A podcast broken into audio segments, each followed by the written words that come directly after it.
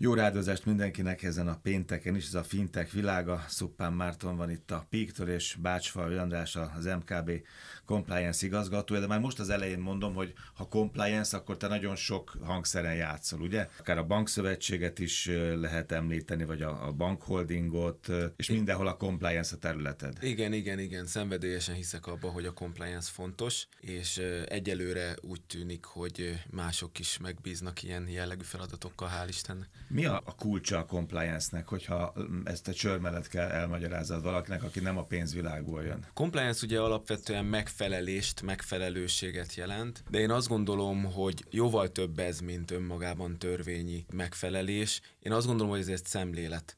Ez egy szemlélet, amelynek a lényege az, hogy lehet úgy is üzletet csinálni, mégpedig jó üzletet csinálni, hogy közben az az adott intézet az prudens marad, hogy az az ügyfeleit úgy szolgálja ki, hogy nem csapja be őket, hogy az eközben a pénzmosás megelőzéssel kapcsolatos feladatait ellátja, és hogy egy jó compliance program működtetésével gyakorlatilag versenyelőnybe tud kerülni a többiekhez képest, mert nekünk a reputációnk is jó lesz, miközben üzletileg is hasítunk. A fő kérdés az az, Marci, hogy igazából a mai világban, amikor a neobankok milliónyi ügyfele már egyáltalán nincs, nincs látótérben, és, és nem látszik igazából, ugye nincs személyes találkozás, nincs kontroll, akkor mindez, ez a megfelelés hogyan valósítható meg? Az ügyfél azonosítás hogyan valósítható meg? Abszolút, ez egy nagyon, nagyon komoly kérdés, és foglalkozunk itt mindig mindenfélevel, meg, meg so, nagyon sok folyamatot végignéztünk, illetve céget, alszektorok születését az elmúlt öt évben, és olyan kihívásokra kerestük a választ, hogy hogyan lehet átállni a fióki bankolásról a, a digitális térbe, és ez miért jó az ügyfeleknek, milyen technológiai kihívásokat ö, látunk, de azzal, azzal is ö, igenis foglalkozni kell, hogy ez hogyan tud prudens maradni, hiszen egy évszázados hagy hagyomány az, ami, ami most felbomlik, hogy, hogyha én találkozok valakivel, akkor azt feltételezem, hogy tudom, hogy ő kicsoda, tudom, hogy létezik, meg tudom fogni. Régen még kezet is fogtál vele, most Régen még kezet is fogtunk. Így, és egy olyan brutális váltás történik itt, erőszakkal gyakorlatilag, mert megjelentek azok a szolgáltatók, akik azt mondják, hogy köszönöm, én nem vagyok hajlandó fiókhálózatot üzemeltetni, hozzám nem fog bejönni senki. Nyilván a compliance területén egy csomó minden egyéb épül még erre, aztán a pénzmosási szabályok, amik, amik már a virtuális térben történnek nyilván, tehát az átutalásoknak a, a, a monitoringja, stb., de mégiscsak a, a, az alap, az első lépés az, hogy meggyőződök arról, arról, hogy te vagy te, az markánsan átalakult az elmúlt években, és ugye itt az elmúlt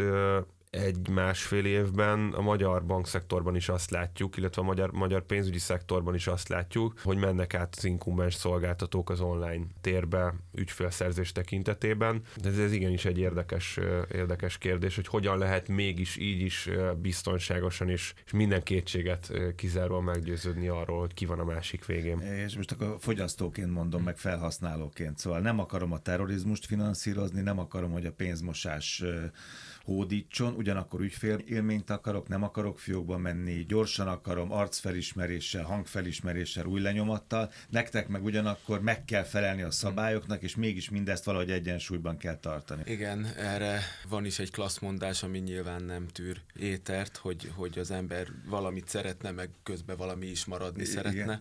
De ismerjük nem a kö- Igen, nem könnyű a feladat. Én uh, véresszájú Fradi szurkoló vagyok, és a, a családom is értelemszerűen, ugye innen fakad a, a Fradi szurkolóságom, és emlékszem, hogy szegény nagypapám, amikor tudom én, a 80-as évek végén mentünk Fradi meccsre, és akkor jelentek meg ezek a grizzlik a, a kapuban, akik, akik elkezdtek motozni. Igen. Nem motozni pontosan, de mondjuk ruházatát vizsgálni. És az én nagypapám, aki egy nagy, magas beosztású ember volt, akkor már nyugdíjas, iszonyatosan meg volt sértődve azon, hogy, hogy ezek az egyébként hogy bűnöző külsejű igen. grizzlik, hogy merik őt egyáltalán megérinteni, de ez nem egy ilyen fenkölt megérintés ö, tagadás volt, hanem hogy nézik ki belőle, uh-huh. hogy ő nála bármi lenne. És aztán nem mondom, hogy tökéletesen megértette, de idővel megértette, hogy annak érdekében, hogy ne legyen nem tudom én, valami vipera, vagy valami disznósága a, a robbantás, vagy igen, bármi. vagy bármi, igen így akkor őt is meg kell. Tehát olyan nincs, hogy egyeseket megnézek, másokat meg nem. Ezt a hasonlatot csak azért hoztam, mert nagyon-nagyon hasonló a helyzetünk ehhez. Én alapvetően azt gondolom, hogy ahhoz, hogy az ember a pénzét biztonságban tudhassa, ahhoz megfelelő biztonsági előírásoknak való megfelelés az sajnos szükséges. Ez picit egy ilyen potméterként képzeljétek el, hogy ha az egyik irányba húzom, akkor ott van a totális biztonság, a másik irányba van a totális szabadság. A repülőt is hozhattad volna, vagy a repülést példaként, mert ez pont ugyanerről abszolút, szól. Hogy abszolút. elveszik a kölnémet, meg az abszolút. tőlem. Miért veszik el? Azért, mert ezt tölt. A potméter fölment, akkor ezt is Pontosan, igen, igen. pontosan. És persze ezen lehet sokat vitatkozni, hmm. hogy a mondjuk a totális megfigyelés, egyáltalán lehet-e úgy élni, az ember vállal-e, mennyi kockázatot vállal, stb. De azért azt látni kell, hogy itt a szabályozó, aki elsősorban ugye az Európai Unió, az viszonylag szigorú szabályokat ír elő a hagyományos konzervatív bankokkal kapcsolatban. A neobankok, amiről ö, említést tettetek, azok pedig egy ilyen viszonylag ö, még kevéssé érett fázisban vannak ebből a szempontból. Rundon fociztak először. Igen, igen, igen, igen, igen. És a szabályozottságuk is összese hasonlítható a, a mi szabályozottságunkkal. Ebből persze egy csomó előnyük is származik, kétségkívül, meg a fiatalos lendületükből, meg egy számos olyan új ötlet, ami egyébként nekünk is nagyon hasznos lenne, mert lehet, hogy mi már picit tohonyábbak vagyunk, az is könnyen előfordulhat, hogy gyávábbak vagyunk, nagyon sokszor olyan dolgokat nem csinálunk meg, ami ú, hát csuda tudja, lehet, hogy lenne belőle baj. Én azt gondolom, hogy az a szemlélet, amit a neobankok tudnak, az egyébként összevegyítve azzal, amit egy tradicionális bank tud, az nagyon-nagyon jól működhet, de azt azért szeretném hangsúlyozni, hogy a szabályozottság vonatkozásában nem egyenlőek jelenleg a feltételek. Bár úgy tudom, hogy a kártyáknál használt limitek szabályozásával, illetve különböző ilyen prepaid kárdokkal kapcsolatos, már megjelent szabályokkal kapcsolatban azért az első, az első ilyen suhintásokat a, a neobankok is így megkapják. Ezzel kapcsolatban mindig időről időre felmerül ez a téma, és itt, itt egy kicsit a neobankoknak a, védelmére kell, hogy szálljak, mert mi, azt látjuk alapvetően, hogy, a, hogy mondjuk egy számlanyítást, hogyha nézünk, vagy egy tranzakció monitoringot, akkor nincs igazán különbség a, a, a szabályozásban. Hogyha globálisan nézzük egy banknak a működését, nyilvánvalóan sokkal jobban szabályozva van, hiszen sokkal több tevékenységet is tud mm. bonyolítani. Tehát egy elektronikus pénzkibocsátónak mondjuk a tőke követelménye az a az az 5%-a egy banktőke követelményének, ugye 2 milliárd a banké, Magyarországon imani kibocsátói 100 millió forint, és, és nagyjából ez arányban van azzal, hogy mit csinált az egyik, meg mit csinálhat a másik, de az ügyfélé válásnak a folyamata, és, és fontos, hogy itt a számlavezető ügyfélé válásról beszélek, nem egy hitelfelvételről, vagy egy hitelkártyáról, vagy egy, vagy egy nagyobb treasury ügyletről, stb. Az a PSD2 óta gyakorlatilag azonos, hiszen a PSD2 azt mondta ki, hogy az elektronikus pénztárca pontosan ugyanolyan fizetési számlának minősül. Lehet, hogy erre gondoltál, amikor azt mondod, hogy az első suhintás megjött. Gyakorlatilag azt csinálta, és ugye a múlt heti adásban Igen. beszéltünk az elektronikus pénz történetéről, és ott is azzal zártuk az adást, hogy gyakorlatilag össze. össze az elektronikus, az EMD1, tehát az első elektronikus pénz direktíva, az gyakorlatilag létrehozott egy új kategóriát, és nagyon messzire helyezte az elektronikus pénzkibocsátást a klasszikus pénzforgalomtól, vagy a klasszikus bankok által nyújtott pénzforgalomtól, ez volt 2000-ben, és hát 19 évvel később pedig egy mederbe söpörték ezt a folyamatot, és ugye ma Magyarországon inkumbens bank, normál bankszámlát debitkártyával kiadhat nem valós idejű ügyfélbeazonosítással, tehát a, hogyha szűkken értelmezzük és a pénzforgalmi szolgáltatásokat nézzük, akkor, akkor ma egy mederbe vannak terelve a, a klasszikus bankok, vagy a klasszikus banki engedélyen rendelkező intézmények az elektronikus pénzkibocsátásra, kibocsátóval.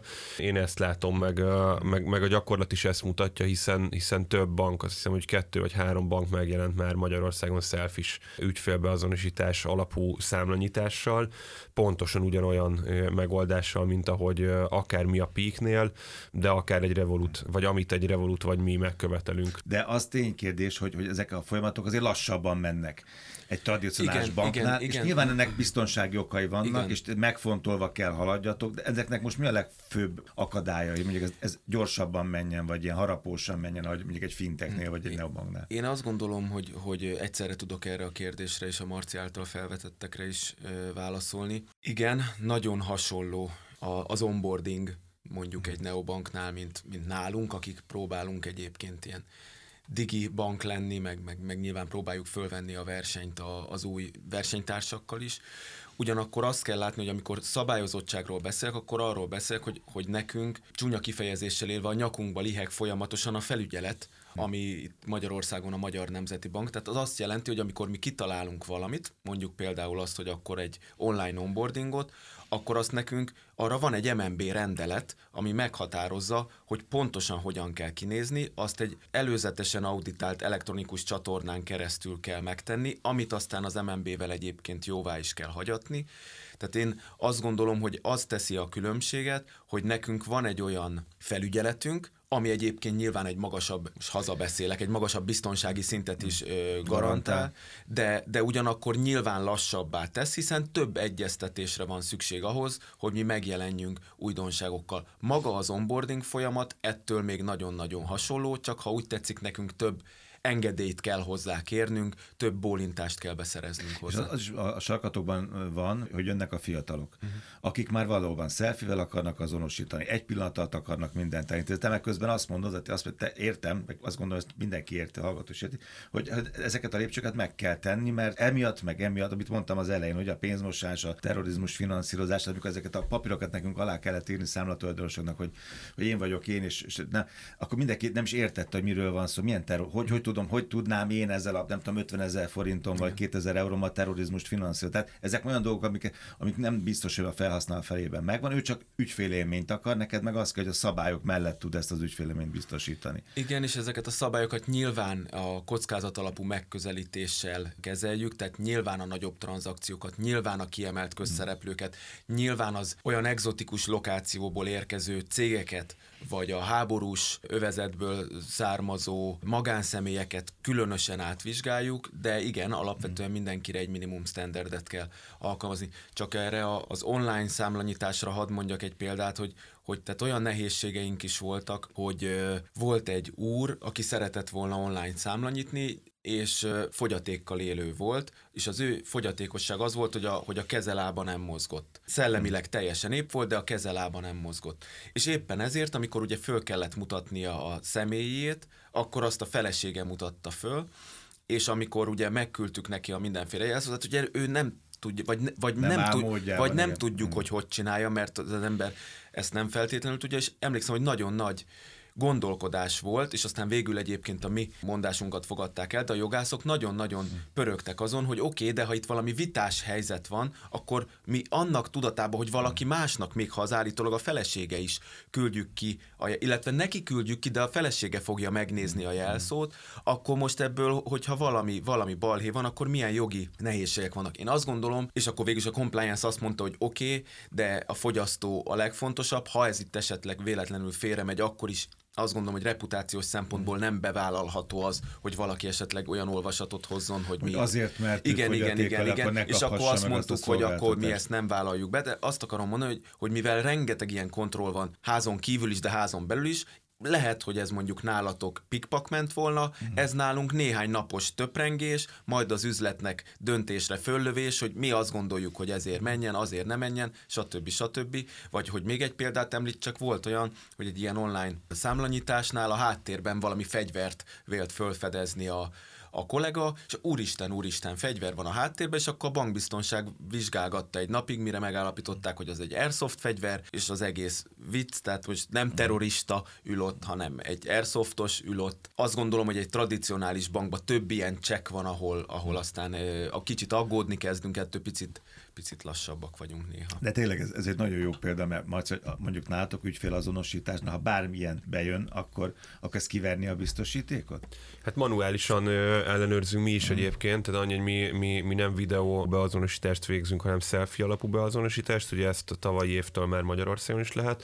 Egy, egy mesterséges intelligencia végzi egyébként a selfie és a dokumentumon levő fotónak az összehasonlítását, meg, meg végez egy liveness checket is, tehát megnézi, hogy ez egy, aki a selfie-t elkészítette, az egy fotót fotózott ele, vagy magát fotózta ele. Ebből készít egy scoringot, és hogyha bizonyos scoring alatt van, akkor, akkor eldobja ott, tehát akkor el sem megy manuális csekre. Hogyha bizonyos két határérték között van, akkor, akkor extra intézkedéseket kell eszközölnünk, hogyha bizonyos scoring fölött van, akkor meg, akkor meg egy nagyjából standard négy szemelve alapú, négy, négy szemelve alapú dokumentum és fotó ellenőrzés van. Mi nem találtunk még fegyvert a háttérben, de... Kevésbé viccesek az ügyfelek. Kevésbé viccesek. Hát, hát nem, nem, nem, nem egyébként, mert nálunk meg nagyon sok az ügyfélbeazonosítások 10%-a az, az, az fraud gyanús és visszadobáljuk, mert más, más típusú a szolgáltatás, tehát számtalan olyanban, olyanba futunk bele, ahol összefotoshopolt dokumentumokat fedezünk föl, vagy fedez már föl egyébként a, a, a mesterséges intelligencia,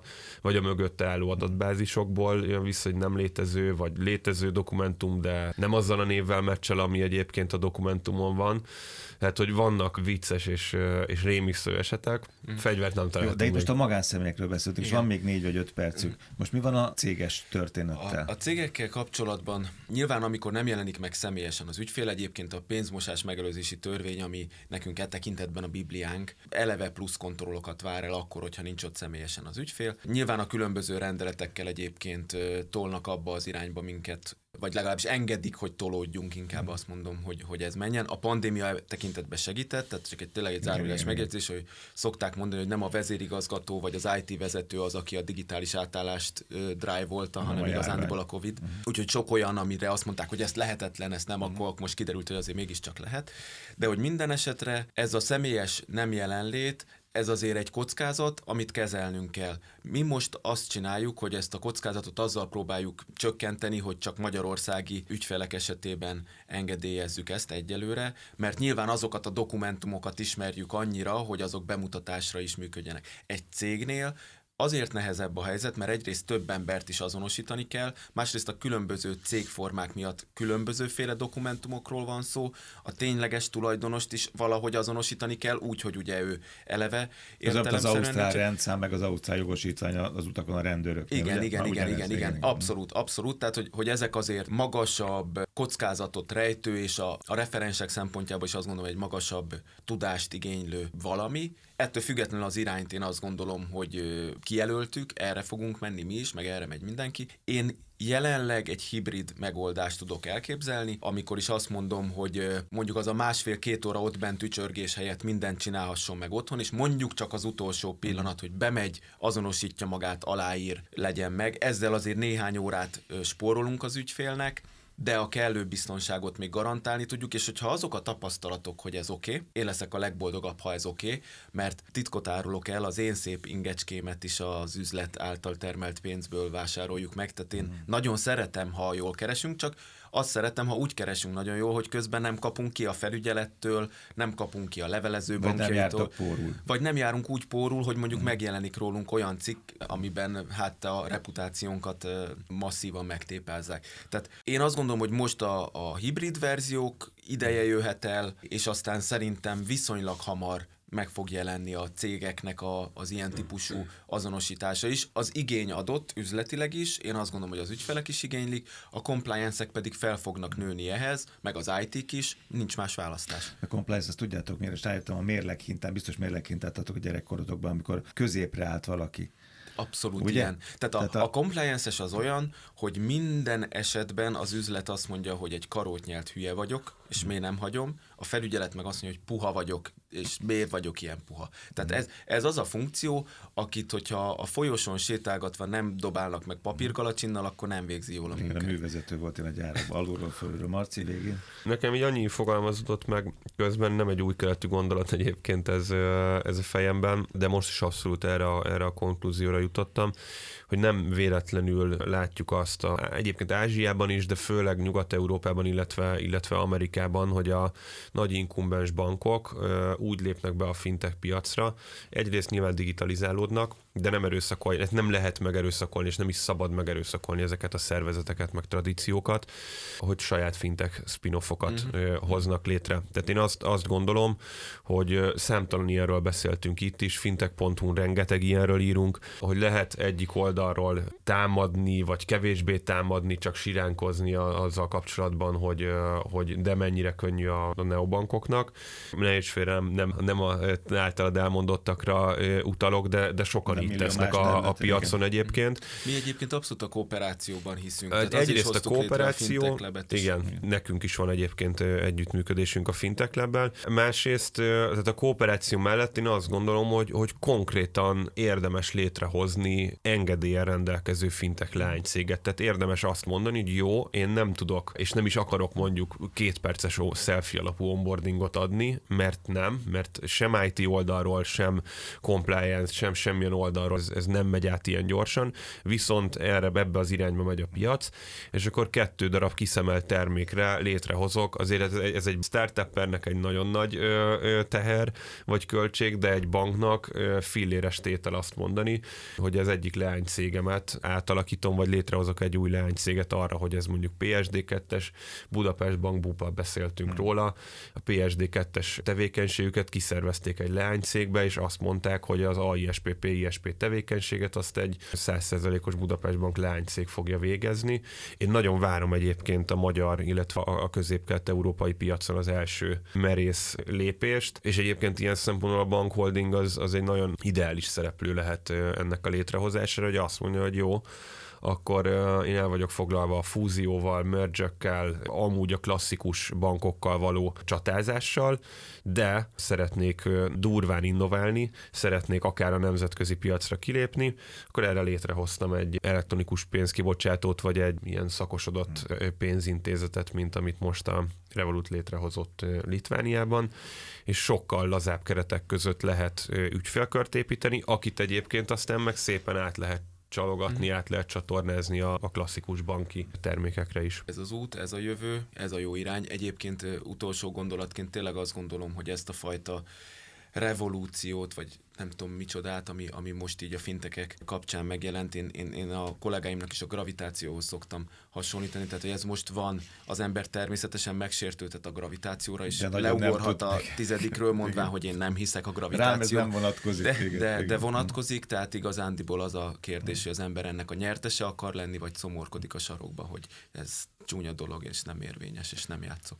Nagyon szépen köszönöm Szupán Márton Pik és Bácsfalvi András, MKB Compliance igazgató, compliance specialist ezt találtam ki rád most. Köszönöm szépen, köszönöm jövő héten találkozunk.